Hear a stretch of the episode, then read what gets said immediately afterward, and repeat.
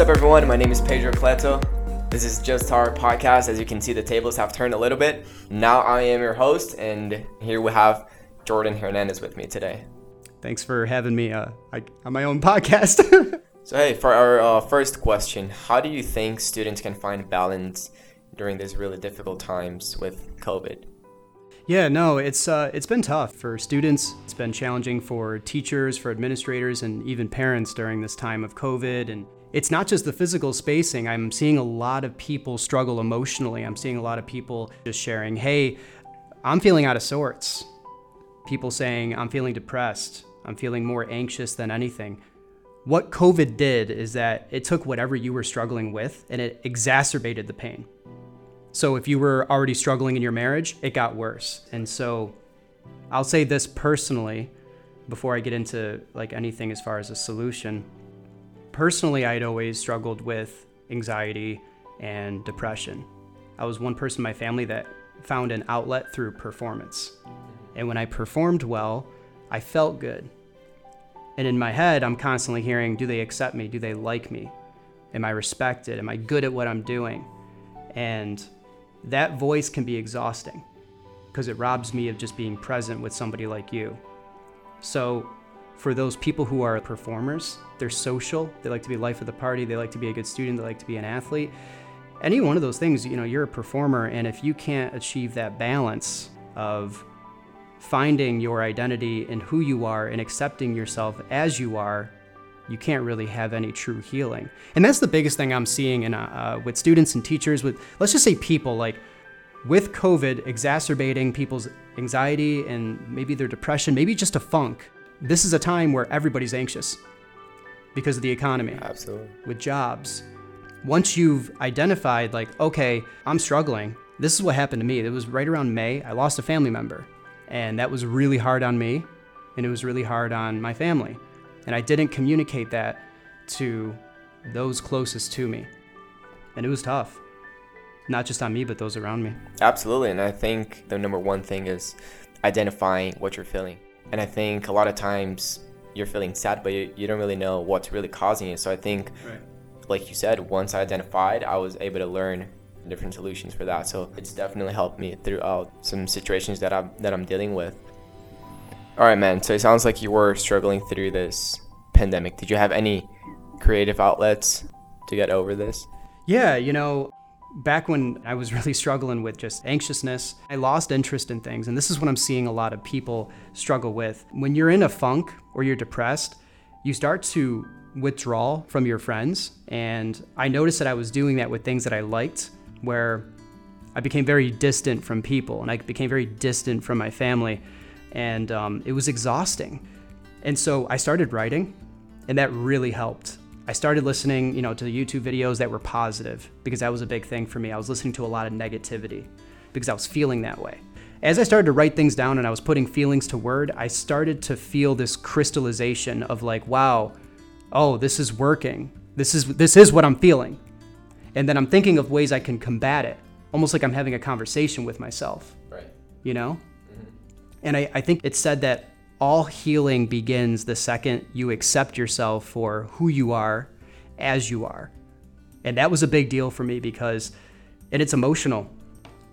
I think I denied for a long time that I was really struggling with depression.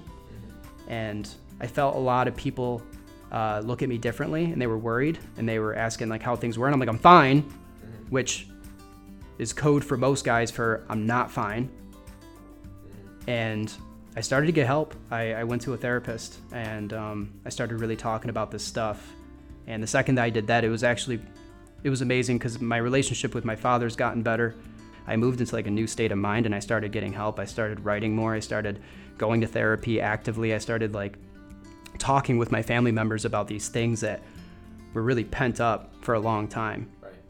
And to be honest with you, now that I've addressed that head on, it's it's really helped a lot. I really admire what you did with the podcast because even the name it says it all like just start because mm. a lot of people they start like debating themselves and they're always procrastinating and waiting for the right moment but the right moment is, is now would you want to speak a little bit more on, on like on the moment where you were like all right let me put my emotions and my thoughts mm. into this creative process of the podcast and like what made you name it Just Start Podcast? You know, speak a little bit about that.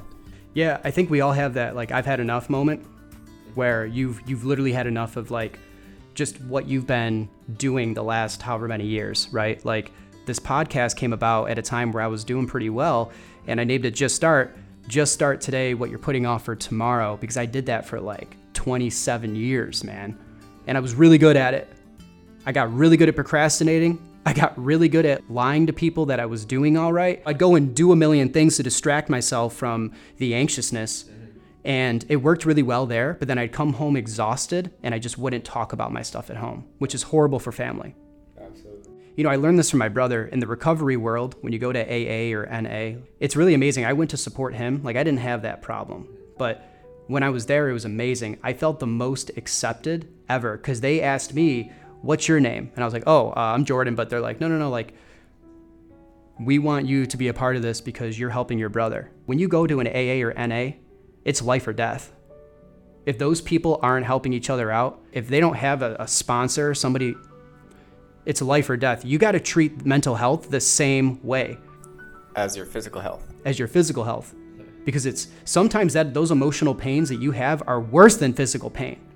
And so I had to stand up and say, Hi, I'm Jordan Hernandez. I struggle with anxiety. Yeah. I struggle with people pleasing. And I struggle with running from and numbing my pain and doing all these things. And I think the, the second that you start to get real with yourself, like really have that conversation with yourself, whether you write it down or you just think aloud to yourself, what is it that I'm struggling with right now? Identify what that is. And then from there, ask yourself and others, well, what could I do with that? Because like you said, it's a battle, and it's not a battle you can do on your own. I had a whole team of people, so you better build that army. Like, I remember a guy pointing at me like this emphatically. He goes, want to know what happens with depressed people and people who have anxiety or people who are in a funk?